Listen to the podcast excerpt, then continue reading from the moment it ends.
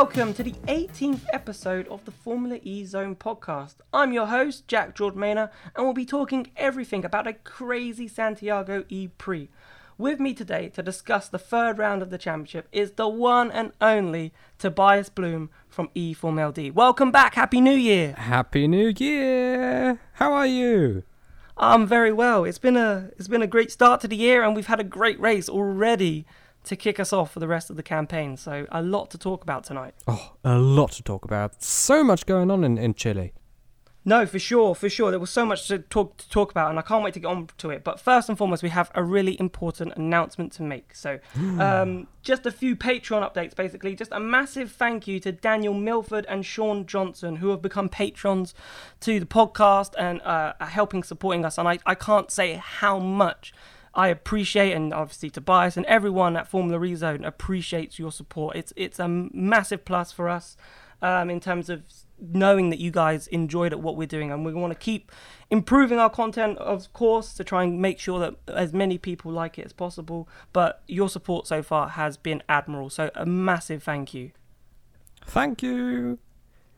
Right, I think Tobias, we just need to get straight into it, okay? Because there's just so much to discuss. There's no point beating around the bush. So we've got to start with qualifying because qualifying was pretty crazy. And we're going to start with qualifying Group One because straight out of the blocks, okay, we had an impact from Oliver Rowland and Lucas Di Grassi in the first group of qualifying. Just sum up, just what happened. Oh, madness happened. Um, I think it all started in FP2 even. Um, with a late crash in, in the second practice session, uh, barely anyone got a lap at 250 kilowatts in. I think Ollie Rowland was one of the few who managed to set a lap time in, in, in full power mode. Yes, and it ended fastest. But he was one of the ones who spun in qualifying. Um, or, well, he didn't spin. He he lost control over his car and slammed into the wall of turn three, I guess. No, turn yeah, five. but I think exit of turn four five. Yeah. Same place where Mar did it hilariously in practice two, which caused the red flag, Yeah. which then caused everyone Right. really not to get a qualifying simulation in. Yeah, and that's pretty much where it started with a Mar crash in FP2, and then Rowland losing it in, in qualifying Group 1. He was one of the few ones who managed to get a 250 kilowatt qualifying lap in before qualifying, so he was out of the running. And I think there was no driver who managed to get out of the first two. No, not at all. Or no driver out of the first two qualifying groups who managed to get into the Super Pole shootout. Hmm. No, which, was which was interesting, but and I was actually quite surprised, and uh, we'll talk about it in just a sec of just how slow Group One and Group Two were, because obviously Group One we're sort of used to it with the you know the dirty side of the track, but at the same time, you know they were saying that you know Santiago wasn't as dirty as say Diriyah was. And I think you could see, yes, it, it had its leaves, right? But, you know, if you look at Group 1, Lotterer was the first driver out, and that's like the curse. You never want to be the first driver out. But he wasn't the slowest driver in that group. And he was the first person sort of creating the cleaner line, in air quotes. So, yeah, it was. I was actually quite surprised because they were running about a mid 105 to high 15s, where in practice, too, we saw the quickest time being a mid 104. And when Group 2 went out, it was actually quite surprising that no one sort of they were still in that mid 105 range rather than like sort of bettering what group 1 did which we've seen consistently I think now through this qualifying uh, format that group 2 are able to beat group 1 or the majority of group 2 are able to beat group 1 with maybe some exceptions here and there. So it was it was quite surprising to see that. I thought that was interesting Yep, so did I. I think with Lotterer going out first, uh, I mean, Lotterer going out first in qualifying one wasn't too much of an issue for him because he took kind of an odd slot to go out. Uh, your. I, I I think it's a matter of drivers, of course, kicking up the dust, and he Yeah. went out in a slot in which he was, of course, the first one out, but then did his outlap, and all the other drivers came out at that point. So he had drivers in front of, still in front of him, kicking up dust, and that might have helped him a bit with the grip. I think that was the reasoning behind Porsche's thinking there. Um, but yeah, still didn't work work out for him. Andre started the race in 14th Hmm, in the end he started Yeah. in 14th fair enough. Um, behind his teammate, Which ain't bad. It's, Um, it's- yeah, and and it's about right for a Group One qualifier. Absolutely, yeah. Um, so just the only interesting thing to knock uh, to to mention, sorry, is obviously the Di Grassi crash, which happened not directly after uh, Oliver Rowland, but it was sort of in just well, basically just after. Basically, he just avoided Rowland, was a bit annoyed, thinking there'd be a red flag, but there wasn't one, and he just completely locked up going into turn nine, lost the back end, and sort of nudged the wall, and that was his qualifying over, which was such a shame for Di Grassi. He got a bit too greedy, didn't he? I think he. Yeah, for sure. And and he uh, sure. tweeted about it and shared an Instagram post about it. He just wanted too much after losing the time fighting, or not fighting with Rowland, but having to avoid the crashing Rowland. Uh, he just got greedy and wanted to make up the time he lost, and then locked up, lost control over his car going into turn nine, which is a really really tricky corner anyway. And then if you're trying to make up time. Uh, that you're not supposed to be making up in that corner, um, well, things go horribly wrong, horribly wrong, and uh, well, that's that's what happened to him.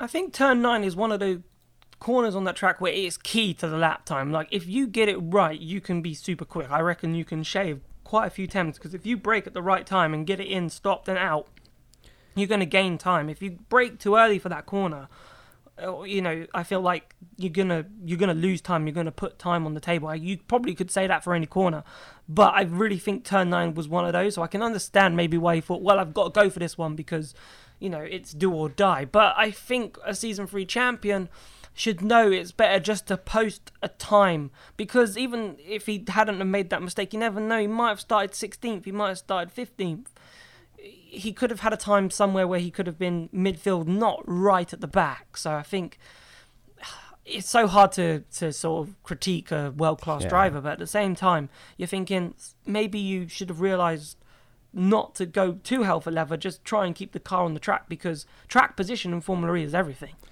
Hindsight is a great thing, isn't it? Yeah, Um, I know, I- I, know. I It's, think- it feels weird at the same time. But Yeah, but remember, you're in qualifying. It's you have to put everything on the line there, and it doesn't matter whether you're whether you're a season three champion or or not. Um, you want to qualify first or as far up the grid as possible, and I don't think any driver would think about. Well, I've lost ti- uh, time in, in sector one. I, I'll, I'll just have to finish the lap now. No, they still want to make up the time they lost. Um, so yeah, fair enough. No, I, Um, to- I totally agree with you. Uh, and in the situation, I know I'd probably do the exact same as Lucas Yeah, Di Grassi because you're, you're trying to fight to get as many temps back as possible, and it just didn't work out for him. And you know, on other days, you never know. He might have lost a couple temps, and then we've seen mega sector twos and mega sector threes where you're like, oh, they pulled out the bag, and you're like, wow. Uh, and that's the thrill of qualifying when they actually, you know, they do bite the cherry a little bit too hard, and sometimes they get away with it. Um, so, but this time for Di Grassi, he didn't. So, moving on to Group Two, because Group Two was just as eventful as Group One, with Robin Frijns. Now, Robin Frijns just doing Robin Frijns things, and I probably said Robin Frijns way too many times. But man, that spin at turn one, but he didn't hit anything. I thought that was incredible. Yeah, lucky guy. that was a matter of inches, I think. He locked the rears going into turn one, which was a new redesigned reprofiled left-hander, then leading into a right kink um, before joining the old circuit with the turn three attack mode and all of that.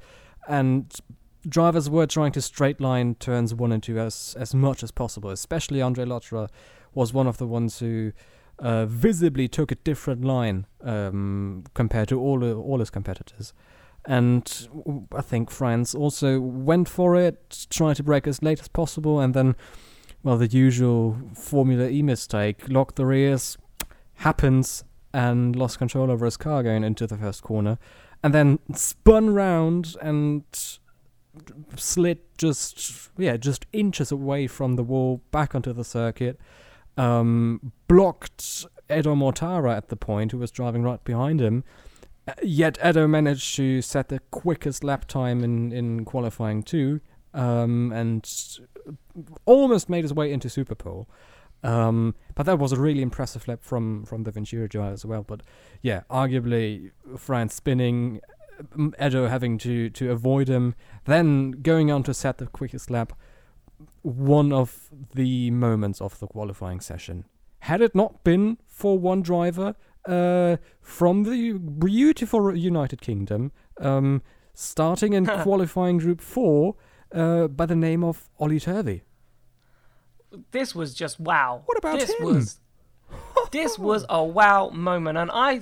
Uh, not much is said about Oliver Turvey, and you'd feel like at a drop of a hat, if NIO were to go bust, or if you know they didn't take him on for next season, I feel like Oliver Turvey wouldn't have a seat in Formula E for the following season for whatever reason, right? I think he's just a man that goes under the radar, but time and time again, he puts he outperforms the car. You have to remember, he is running a season five Dragon Racing powertrain, and that powertrain itself wasn't very good last season. And he's gone and he put that in the top five in Group 4 in a car that in testing was like a second a lap slower. It was mighty. And I, I, I said in a tweet, I was like, put that man in a Techeetah or a BMW. And I stand by that. Because if he had a car that was capable of winning races or fighting for a podium, like a Jaguar, for example, like with Mitch Evans, he'd be there. I'm sure of it. Like, it just blows my mind how Oliver Turvey is one of those men who's considered such a really good Formula E driver, but has never really. NIO has gone up and down, and it's it seems to be on a proper downward spiral at the moment. Especially down, yeah. Yeah, and and no one's gone. You know what, Oliver, will take you. I just find it crazy. yeah. He's a spectacular driver. He's always been, as you say, he's always been outpers- outperforming his car. And he's been on pole before in the, I think the team was called Mexico? Next EV back then. It wasn't Yeah, NIO, but it was Next EV NIO, uh, so the predecessor predecessor of the current team. Um, and then The many uh, predecessors. one of the many. Uh, um, uh, yeah, but really impressive job. Um, yeah, nothing to add to that. Just outright amazing lap. And and to just harp on about Edoardo Mortara, just quickly, just to wrap that bit up, it was hilarious on the team radio where he was like, "No way, no way, you're lying. How am I first? I just had to brake and avoid Robin Frijns. How have I just put the quickest time?" And you're right, he just missed out on Super Poles starting seventh. Um, so uh, credit for him. I thought another team that I wanted to do a special shout out for for qualifying before we move on to the race was Venturi because obviously Edoardo Ven- Mortara is part of the Venturi team and Felipe Massa also managed to creep in. Well, didn't really creep into Super Pole, qualified fourth in total. I thought, yeah, I think this this change for Venturi to actually go to the Mercedes powertrain has actually been a stroke of genius, probably by Susie Wolff. It probably made sense. But their performances so far this season, even in FP2 in, in Santiago, they were quick and they, they backed that up in qualifying. Yeah, you you would think that Venturi being a really, or not a really small team, but a reasonably small team, uh, certainly not as big as the big OEMs like Porsche and Mercedes and all of them. Venturi is a reasonably small privateer team um, with a customer powertrain, yet they still managed to squeeze out those good results. We've we've seen them being really really competitive in in Saudi as well and now them qualifying in fourth and race uh, fourth oh, two thoughts at the same time um, qualifying fourth and seventh and finishing the Yes, race um, you got it. well ninth and where did the other Venturi well he didn't, cross the line think, didn't P21 yeah but being onto being that. competitive for most of the race um, although the ra- the race result doesn't show their competitiveness um, really impressive uh, job by them, and um, I think we will have to expect a Venturi podium at some point in the year. Not that I'm trying to I jinx think so anything, sure. um, but yeah, I think there's a possibility of them getting a podium this year. If if they don't try and crash into each other and they you know keep it formula e is all about having a, a clean race and santiago by was nowhere near a clean race and ha- trying to get a clean race in, in formula e is pivotal to, to success and I think that's what Venturi. If Venturi were to have a clean race, and if they had a clean race in Santiago, it was double points finish. Could have been a double top five finish. It was it was looking there, or at least both two cars in the top six. Like, you know, they had pace, and I feel like you know they've shown it at times in previous seasons. Like they weren't a team. They had their days, like they had their moments, like Hong Kong. For some reason, the Venturi car used to love Hong Kong. Um, they're probably gutted that we're not going to Hong Kong this season because it just lit up at Hong Kong. But then you'd go to another track and you're like, they won the last race. Mortara did win a race. He did uh, by default, technically. Um, he did win the Hong Kong E Prix last year, and you know. But then you turn up to the next race, you're like, where did that Venturi pace go? So um, this season with the Mercedes powertrain, it just looks a little bit more together for them. So you know, if they can keep it clean, because they've got two drivers who are experienced enough to keep it clean, you know, they could they could you know upset a few of the big OEMs uh, this season for sure. I guess so. Yeah. I mean, st- it's still a long year ahead. So many things and so many variables will play into success as they do in Formula E. But I think if Venturi keep developing like they are currently doing, their time will come soon enough. Yeah, I think so. I think they could be the underdog. Like, I think we all talk about Mahindra. Like, I always talk about Mahindra being that underdog, being that team that will sneak in unheard of, you know, against these big OEMs, like, as you say, Porsche, Mercedes, uh, Audi, the list goes on, BMW. Um, but, you know, Venturi, if they keep going the way they're going, they'll challenge Mahindra for that spot of, well, if you're not going to pick up the pieces, then we will. So, you know, Mahindra might have a bit of a battle because they Mahindra have held that sort of best of the rest sort of title for a long time, or the, like, the best of the smaller teams. Hmm. And you know, Venturi, you know, could easily come and pimp, uh, you know, snatch that away from them. Although calling Mahindra a small team is an understatement. They're a huge I think major they're less. D- uh, manufacturer in India. They don't seem too big to us Europeans, but Mahindra is a big ass team. It is a big team. Like I'm not going to, and I'm not going to deny that at all. But it, when you're talking the Mahindra against the like, I know because they're less well known. You are expecting BMW, uh, Audi, Sure, yeah. Jaguar. To, to beat Mahindra, right? And I, I've said it to Dilbagh so many times. Like, is this, is Formula E the way that Mahindra promotes itself to the rest of the world? Could we see Mahindra's you know, in Europe as one of the electric cars that you can buy. And Dilbagh's like, it's like it's not really a question for me to, to answer, and I appreciate him saying that. But at the same time, he, deep down in his heart, he would love that to happen. He would love that Mahindra would be able to go into break into the European market with a car and actually sell cars in Europe because they don't really at the moment.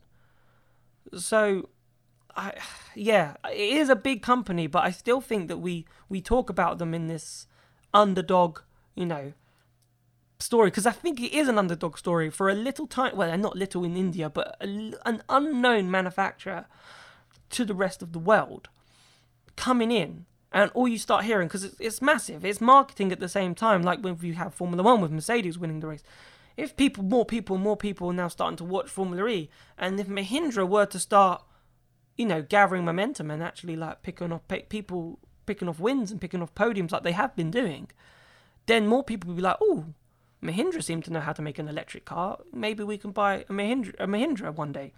And you know, Mahindra need to obviously do something with that. It doesn't make sense from me as a personal standpoint. I know this is like a mini tangent. Like going into a world championship as it will be from next year, and not use that as a way to say, look at us, we're a manufacturer, we sell cars. Why not think when you're buying your next electric car, buy Mahindra? So, you know, if Mahindra were to be one of the best cars and they produced a good car, I know I'd be happy to buy a Mahindra at this rate. But they, they've got to get in the market space for that. Win on Saturday, sell on Monday, right? Yeah. In fairness, though, Mahindra also w- was very good in, in qualifying, weren't they? Pascal Wehrlein Yes. making super pole, qualifying fourth. yep, qualified P3. Three? It was a good day for Mahindra. I think he qualified fourth. Yeah, it was. He, yeah, qualified P3. So ended at Super Pole in third, yeah. Okay. I think he ended in fourth, but, but doesn't matter. No, m- I've got. Massa in fourth. Top. I've got Massa in fourth. What my sheet here that says from the Ah, you're right. Yeah, you're right. Massa fourth. Ah, yeah. I'm. Mm, I'm Pascal Wehrlein my my sheet's wrong. Yeah. uh, th- they qualified Lovely. at the same time, and Yes, they did. Wehrlein set lap Wehrlein before Massa did. Yeah. so that's why. That- that's why. That was fun as well. Ah, But you know, D'Ambrosio could have uh, just a, he had that problem, obviously coming out of the final hairpin oh, on he's just lap. so unlucky. This guy. I've I've spoken to him in when was it October I think or September when Mahindra launched their car and he was he was ready for the year and he was he was he saw what Mahindra could be capable of. Remember, Mahindra restructured their entire operation over the summer. Um, they uh, hired lots of people from Campos and then kind of also split up with Campos. So they, they had a relationship before that, and Campos was pretty much running their, their trackside operations. And Campos, obviously being Spanish, Mahindra working from their their factories in the UK and having political influence from India, just some on, on on the way between all these three points all around the globe. Well, efficiency in in the uh, workforce just disappear, and Mahindra felt the need to split um, from Campos, but then hire lots of engineers from Campos, so, so that now Mahindra Racing is a Mahindra only run operation. Um, still a lot of Spanish engineers within the team, but they're all now employed by Mahindra. And the team underwent a major restructuring process in the summer. And Jerome was ready when I spoke to him. He was. I mean, he didn't. of course, he always tried to squeeze out of the drivers a bit of, well, uh, can you win this year or anything? But uh, but he didn't want to talk to me about winning. But he was he was ready and ambitious, and now he has all of this bad luck. Remember in in Saudi when he didn't make the start with the issue getting off the line. Now in in qualifying in Santiago, his drive shaft or somewhere in the transmission, any something broke, and him not making it into the top ten. He started the race from P twenty. Um, Yeah. and spoiler alert, finished the race in P18. That wasn't great either. He's got so much bad luck, and at the same time, Pascal Wehrlein is having all of it. He's qualified in, in P3, um, made up, spoiler alert, a place going into turn one, and ran second for, for a couple of laps, uh, finished the race in P4. Um, so yeah, Pascal is at the, at the moment having all of the luck of Mahindra, and Jerome's having none of it. yeah.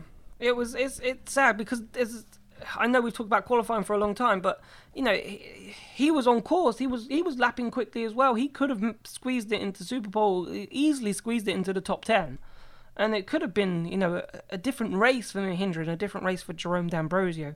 Um, just to to wrap up Mahindra in terms of where you say you said they finished with Pascal Wehrlein being fourth in the end.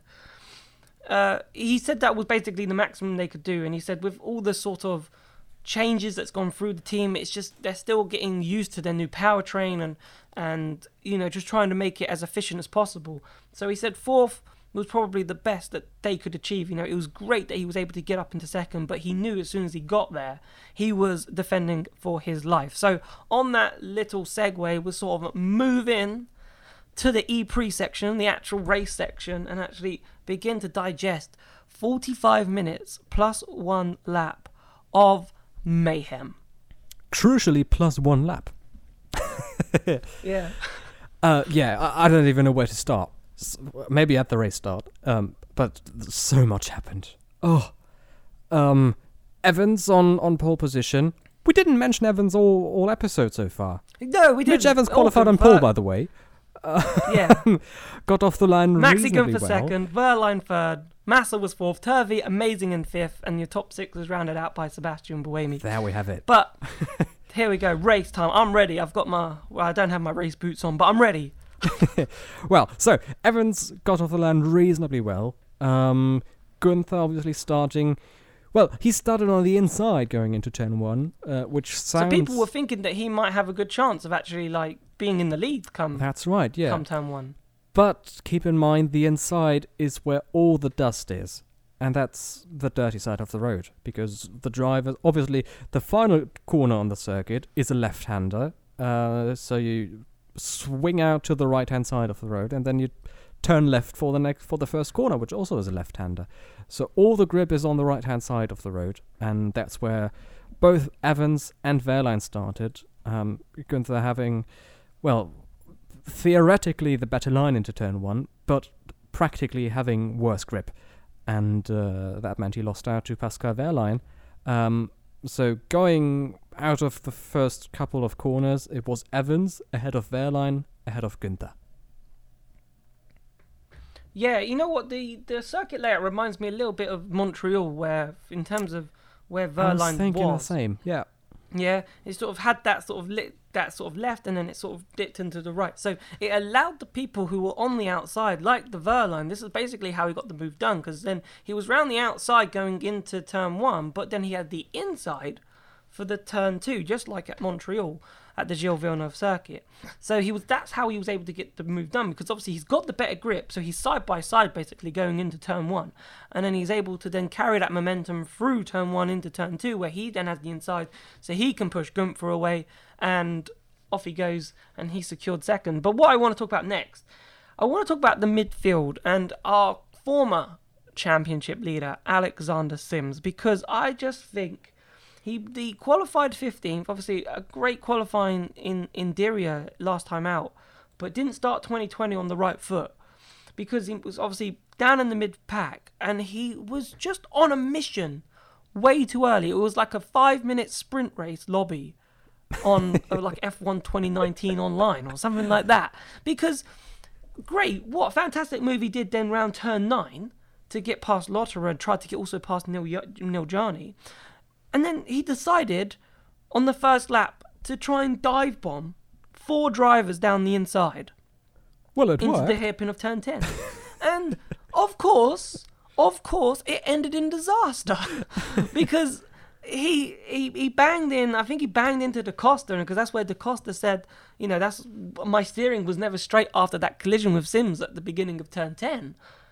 So he picked up damage, and Sims had already picked up damage because then going down the start finish straight, he was smoking along the floor. So obviously there was something broken. And then about a lap or two later, he's falling down, he's plummeting down the field, and he causes the first full course yellow and and had to retire. I just felt like from Sims, it was just far too aggressive to start the race. Like you don't want to, it's so easy in Formula E to get picked off in the midfield, and that's why it's so dangerous. And it's one of the reasons why I don't like. In, the only gri- grime I really have with the qualifying system is that yes, it puts them in the midfield, but then, you know, for no reason you want these championship drivers to be in the race and then taken out by something that's happened in the midfield crashing. But I suppose that's part of Formula E.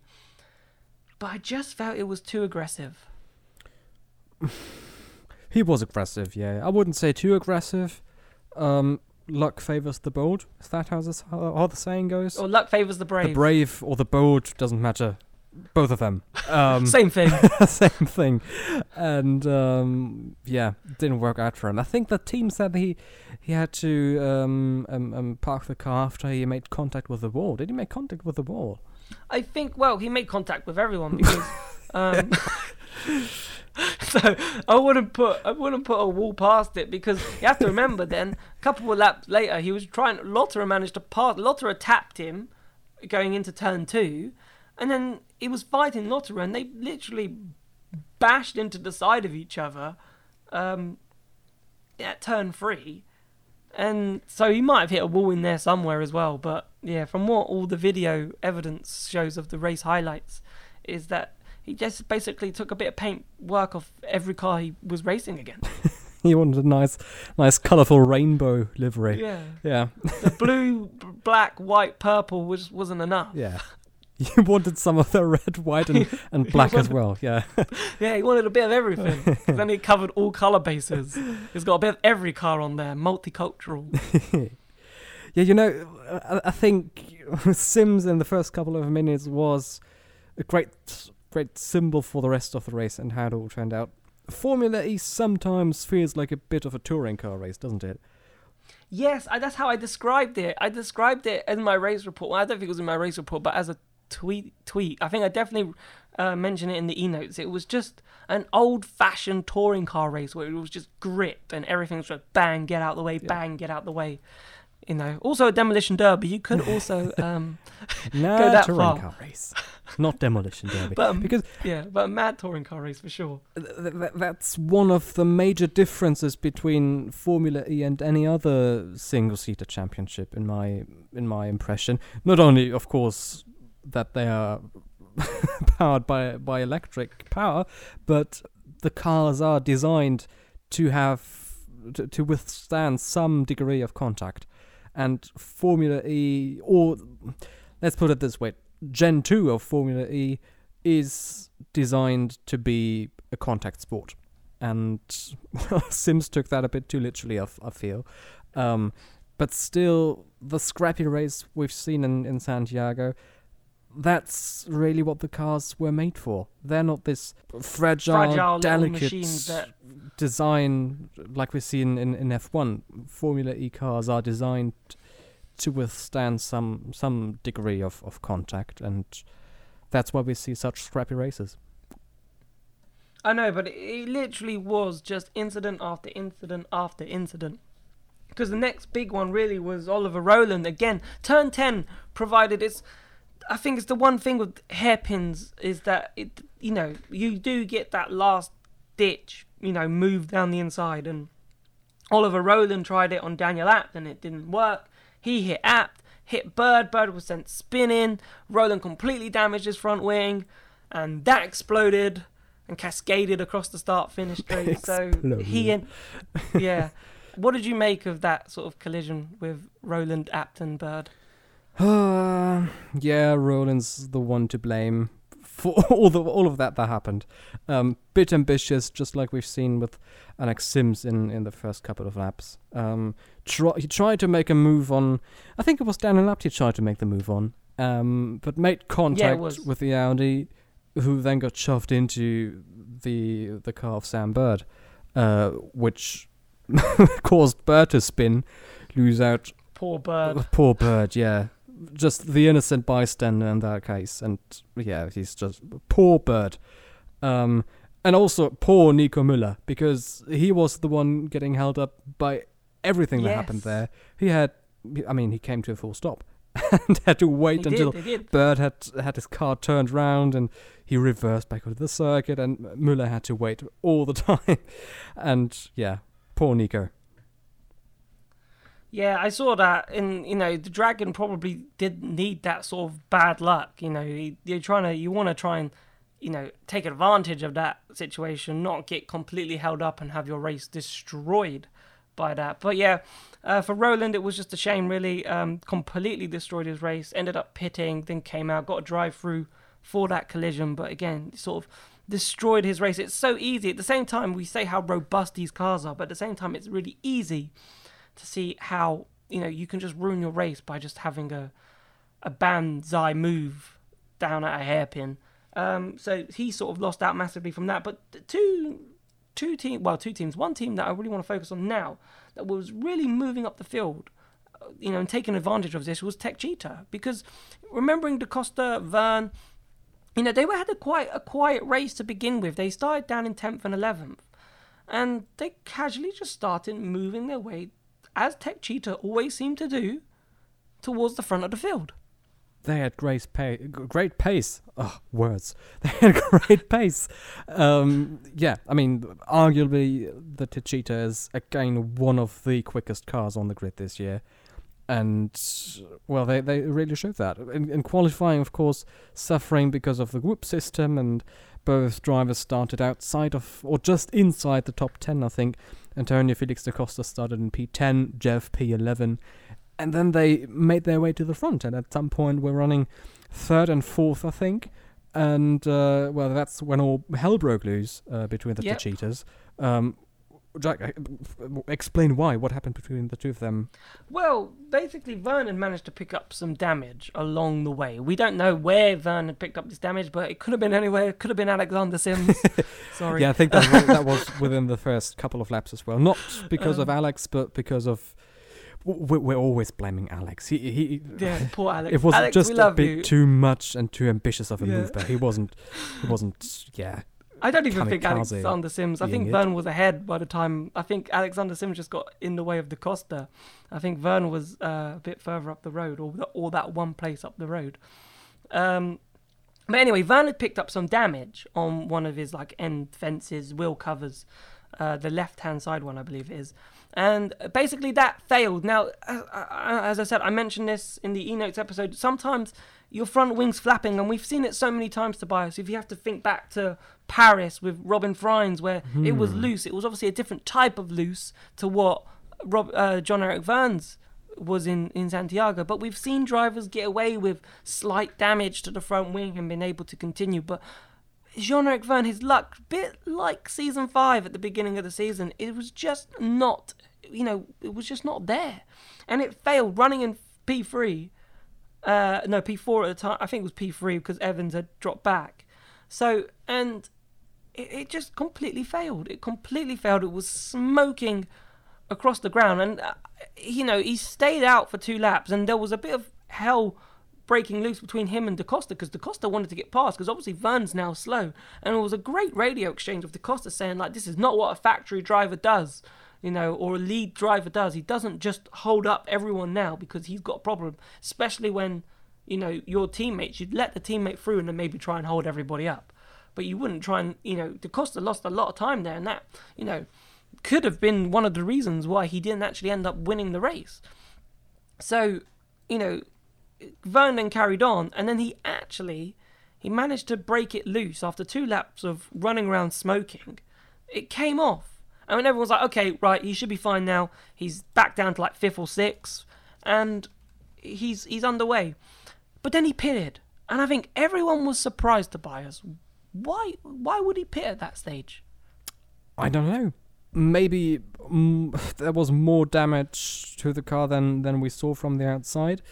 Obviously, it, it, it looked terrible uh, with with the well with the front wing scraping along the asphalt, and we were fearing that he might be damaging his his tire as well in doing so. Maybe that's what happened. Maybe he Yeah. just well Maybe there was low pressure in that tire, like Dario Franchitti was saying on commentary. It didn't look like it was fully inflated, I must admit, but yeah. maybe there was a slow puncture in there, and they obviously decided at the late stage that there was no point in changing the front wing and and the wheel because you're never gonna regain that time back. But in fairness, I don't know why they retired the car. Uh, we will have to ask him about that. Um, yeah, no idea. It, it seems odd. You're right. It seems odd. He he had a damaged car and tried to, yeah, get the front wing off by by driving into walls, just like we we've seen Pascal Wehrlein do it in in, in uh, Diriyah. Interior. Um, that's probably. I don't think he intended to hold up Felix da Costa like he did, um, because I don't think he just. I don't think he just looked in into his mirrors um, when all of that happened in in turn eleven. But um, yeah, he tried to get the front wing off for two laps, then managed to do so, and it might have been the tire. He might have slit up, slit open the tire um, in in these two laps, uh, and the team had to retire the car. But in fairness, no idea, no idea why they yeah. had to retire the car. it makes sense that it was obviously something with the car had obviously gone wrong because there was there was no then need to bring him in essentially unless he got a black and orange flag. But I wouldn't have expected a black and orange flag uh, for his car. So therefore, there must have been some sort of technical issue with the car, or as you said, some sort of damage with the wheel because he was being asked to call in, but he he didn't he didn't go in. Like they were going to change the front wing. That was the plan. The plan was to change the front wing and get him back out there, but. Vergne weren't having any of it because I think Vergne knew if you change my front wing, I'm out of the points. So what's the point? We might as well just soldier on. But you know, something must have been said. But it's it's you know, two out of three races now. Jean-Eric Vergne hasn't finished a race, so he's retired of two of the first three races of the season. And you know, we can't still him out even at this stage for the title and becoming a triple Formula E champion because it, it's it's that close. But again, it's it's it's leaving Vergne having to do Vergne things towards the end of the season to win the championship. Yep. Um, we always talk about how consistency is a very important in Formula E because we we we always see these scrappy races and all sort of things happen in in a Formula E race, and it's important to keep scoring points. Um, we, we we're seeing Stoffel Vandoorne doing that just right now. Uh, 15 points in both Diriyah races now, eight points scored in, in Santiago. That's exactly what you you have to be doing when you want to win a championship in, in FE. You don't have to be winning all the races, but you will have to score in most of the races. And um, that's what I think Sam Bird said after the race. He had the spin, obviously, and wasn't very competitive as well in the E-Prix, but still managed to uh, squeeze out. I think he finished two in in tenth and had the fastest lap. Got the fastest Yeah. lap, so got two points. So two very important points um, come the end of the year, and well, Van had now two non-scoring races. He scored four points in the second uh, Saudi race.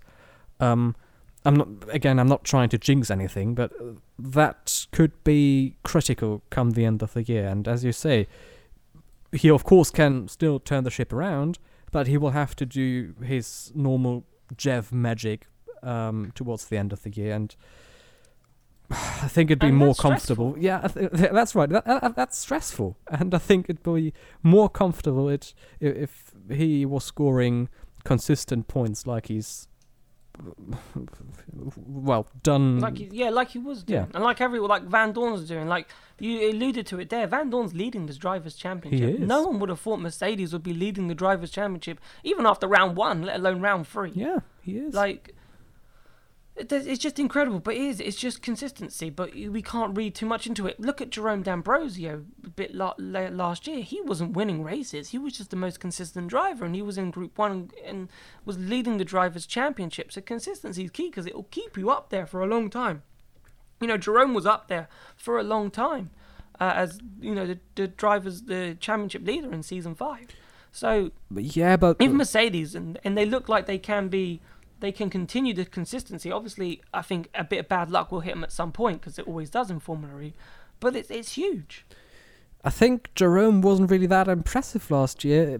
He was the championship leader, of course, because of his win in round two in Marrakesh. One of the most impressive drivers last year was was Mitch Evans. He only won one race in in Rome, uh, had two second place finishes, but apart from that, twelve points, two points, eight points, six, six, two points, uh, two non-scoring races, uh, three non-scoring races that's reasonably consistent. Not always great, but always in the within the top ten.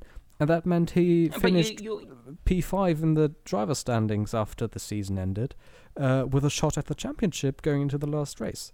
And he started out the year well with well 12, 12 points, two points, eight, six, six points in the first five races. Um, that's how you keep the championship hopes alive. yeah, for sure. Um, yeah, br- brilliant from Evans as it was last season, but it's just it's just massive. It's just con- I still feel consistency is massive, but Vergne is now he's got to win races. He's got to win races at some point this season to then you know catch up because he's as you said he's only got four points.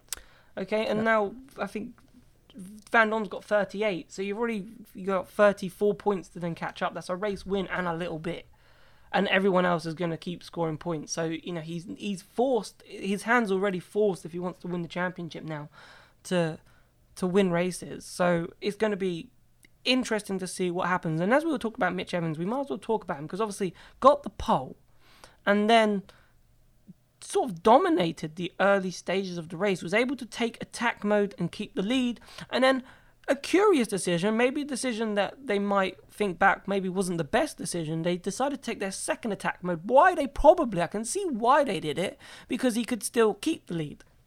So he's got the attack mode, he hasn't actually lost the lead of the race, right? So you're sort of defending from the front, uh, you could say. But he sort of just ran out of pace in the middle of the race and didn't really, you know, fell into that gap of the undercut where he did manage to pull away, but then fell back into the undercut or overcut, I think that's the correct um, phrase for it, with the attack mode, which is eventually what happened. He was then overcut by Gunther and Da Costa. Yeah, apparently it was a software glitch that uh, well, quote unquote, left him blind. Um, with him getting no guidance because he overconsumed energy uh, without being able to get information.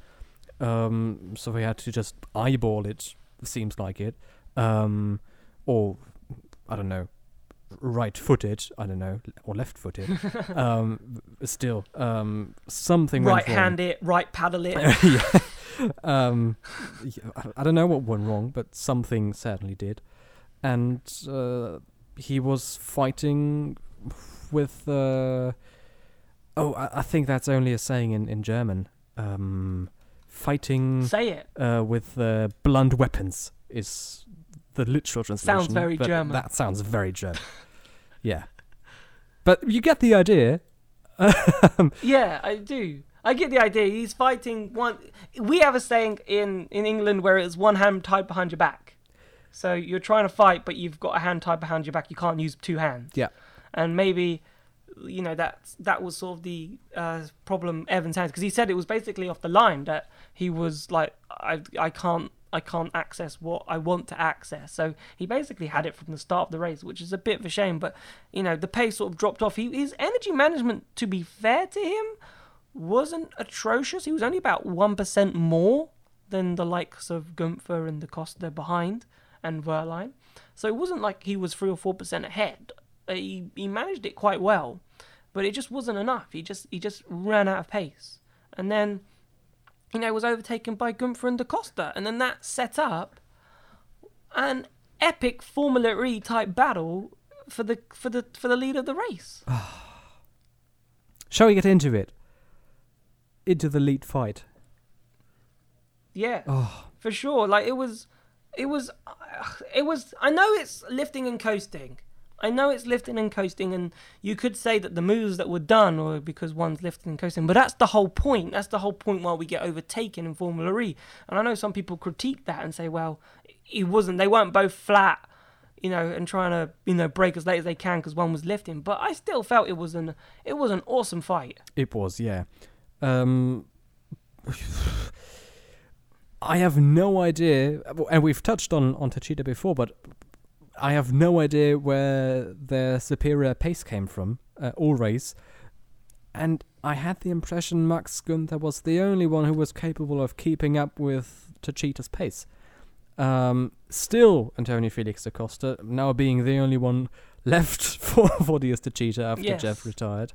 Um, still, he, he closed in rapidly after he passed uh, Mitch Evans.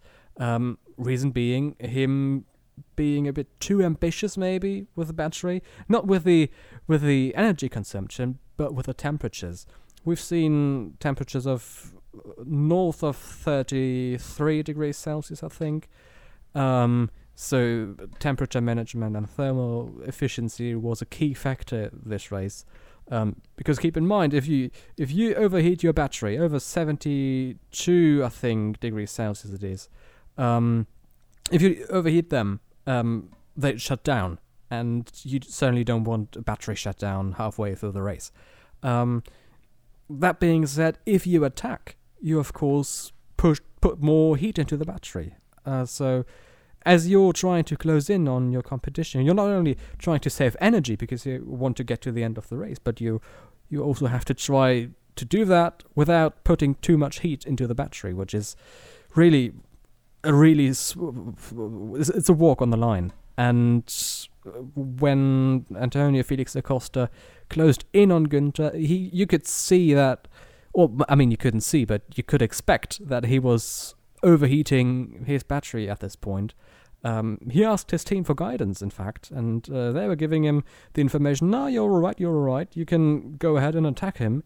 But as soon as Antonio passed Max, the team was telling him to change the regen mode uh, on his on his uh, steering wheel and cool down the battery because he was really really close in in uh, in fact to yeah overheat uh, the battery completely and uh, well shut down his car.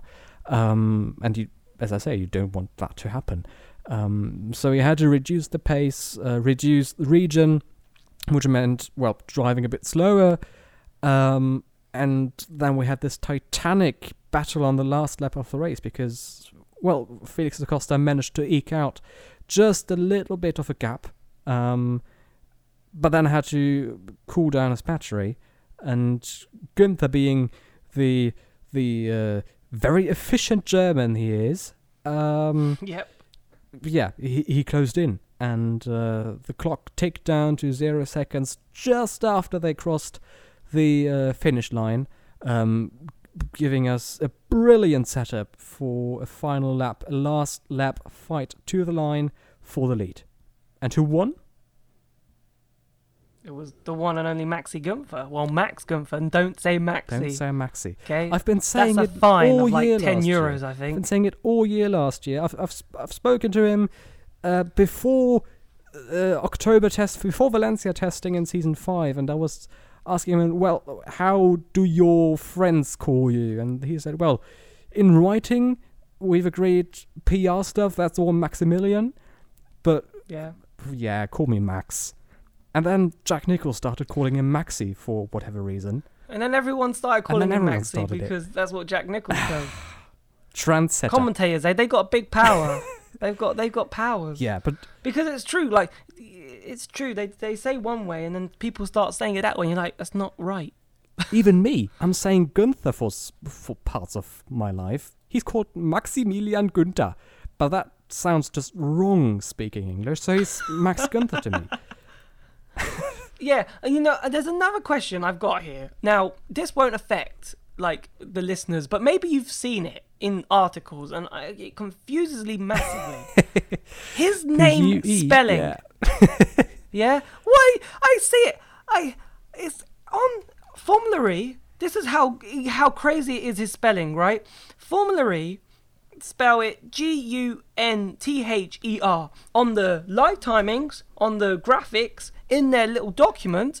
They write their race report G U E N. Where'd the E finally come from?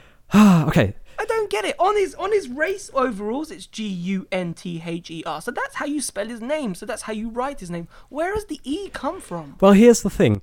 If his the U in his name, in fact, is is one of of the Is of the umlauts. yeah, so it's it's a- an U, not a U. Or the German U is U, and the U with the funny dots over it is U.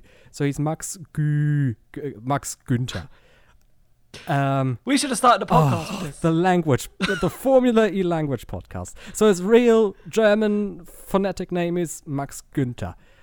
However, as the English language doesn't have the U with the funny dots over it, uh, you can either go for just the U without the dots, or take the alternative spelling, um, which is UE. And Germans do that as well. Um, if you have um, th- these crossword puzzles, for example, and you're searching for for the word Gunther, for example, um, often you're not allowed to put in the umlauts. Um, there's also the uh, an O with the funny dots over it, and the U, and the A.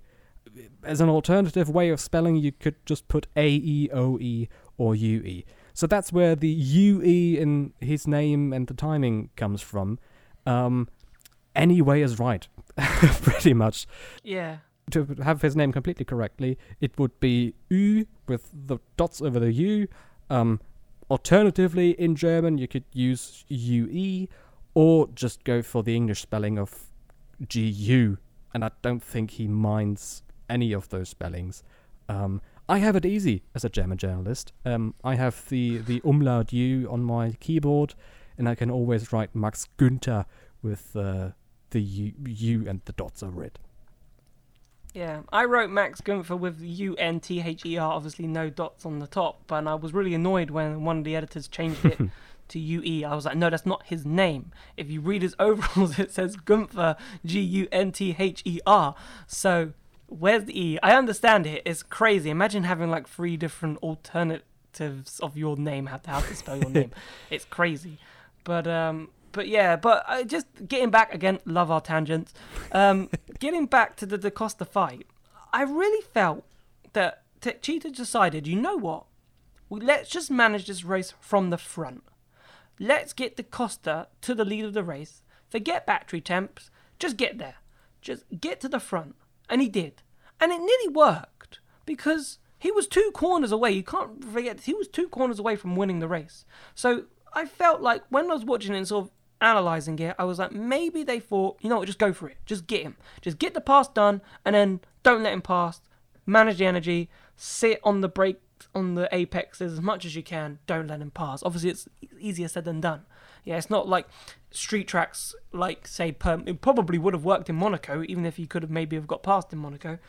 But I think that sounded to me like the strategy that they were going for. It was sort of a do or die, get past him, manage it from the front, and you never know, we might win. So I, because I know the Costa says that maybe I could have managed the race differently and then been behind him on the last lap, ready to attack. But I reckon Gunther would have had him. I think then Gunther would have still had a good battery temperature and would have been able to manage the energy and the pace to make sure the Costa didn't get past. Because I, I, I think there's many different scenarios you can look at it of how he actually could have got past um, Gunther if he hadn't gone past when he did. But I think you're still giving Gunther the assertiveness in terms of well I can do this because I'm not in danger here. I've managed my car fine. So I feel like it was just all out attack and then defend at all costs and see what happened from Techeetah. Yep. It takes something special to win in well, in any racing series, but especially in Formula E, I guess. And that's what they tried. Almost worked, as you rightly point out, um, but it didn't because Max went past him in turn 8 or turn 9, kind of, uh, yeah, still in turn Yeah, 8, and then sort of- braking for turn 9, he, he completed, Completed it. it. And, well, good on him with three three corners to go, uh, making a move for the lead, and then going on to win his first ever Formula E race. I think there there are worse ways to become the youngest ever race winning dri- driver in Formula E. Yeah, yeah, for sure. It was a great race. It was nuts, but yeah, what a great way to win it. You know, you, it was edge of the seat stuff. Edge of the seat stuff. You you you didn't know what was going to happen. You knew turn nine that was probably where it was going to happen, and it did. And you got to give full credit to Gunther because you know he's still fairly inexperienced. I know he's got like well, you could say half a season and a bit under his belt. So yeah, a, it was a great win because obviously the cost has been here since season one, so he'll know how to manage a battery. And in those temperatures, Gunther was able to do it and able to do it correctly and enough to win the race. Because you know, it doesn't matter. Uh, old-fashioned motorsport saying it doesn't matter when you sort of pass for the leaders as long as who finishes first. Yep. So it doesn't matter if you do it the last corner or the corner at the first lap you know, as long as you win the race, it doesn't matter. So for Gunther, I thought it was a, a fantastic drive, and I think you know, I was a bit surprised in commentary where Jack Nicholls sort of said, you know, not much people were surprised by the signing. I don't think I was surprised by the signing. I think he's a good driver and he's a good talent, and you have to remember in testing he he, he was strong in testing. I know it's a completely different environment, but he's brought that into into you know round one, two, and three so far. So you know, the BMW is a good car, and if Gunther can able to pick up some pieces, he's going to be a championship contender this season. I find it really impressive how he developed in these last 12 months. And I, I tweeted about it over the weekend. Some of you might have seen it. Um, follow me at Toby Tweetings. Um, I, I tweeted about it over the weekend. nice plug. um, and um, yeah, it, it was a kind of a redemption story for him. Um, he was more or less inexplicably inexplicably sidelined and benched by Dragon after the Santiago Prix last year, uh, being replaced by Felipe Nasr, who was just as unsuccessful as he was pointless um, after after three races. Then Dragon put Max back into the car, and he surprised everyone with a uh, top five qualifying, I think, result uh, in Rome when he returned. Yep. And now fast forward from that time he was benched by by Jay Penske. Uh, fast forward 12 months, now he's a Formula E race winner as a factory driver for BMW, one of the biggest German car manufacturers out there. way to go, son. Brilliant stuff. It was. It was brilliant. Brilliant. And 74 likes that tweet got, and 13 retweets, one of them from us, obviously. But only one person replied, and it was actually quite a good tweet. So I think more people needed to reply, and probably some more retweets as well. I think that's everything for this this podcast. It was brilliant. Obviously, a crazy race. Tobias, thank you so much for coming on and, and, and sharing it with me. Oh, thanks for having me on once again. And thank you so much for everyone who's listening, commenting, favoriting, liking, doing whatever you need to do on all the socials to to keep the podcast being going to as many people. The audience figures are growing every podcast that we're doing, and it, it's great to see. It's great to see the feedback. Um, obviously, if there's anything that you want us to improve, or you know, tell us what you'd like to see, always let us know. We're always open um, to any feedback. But thank you so much for watching, and we will see you very soon. See ya.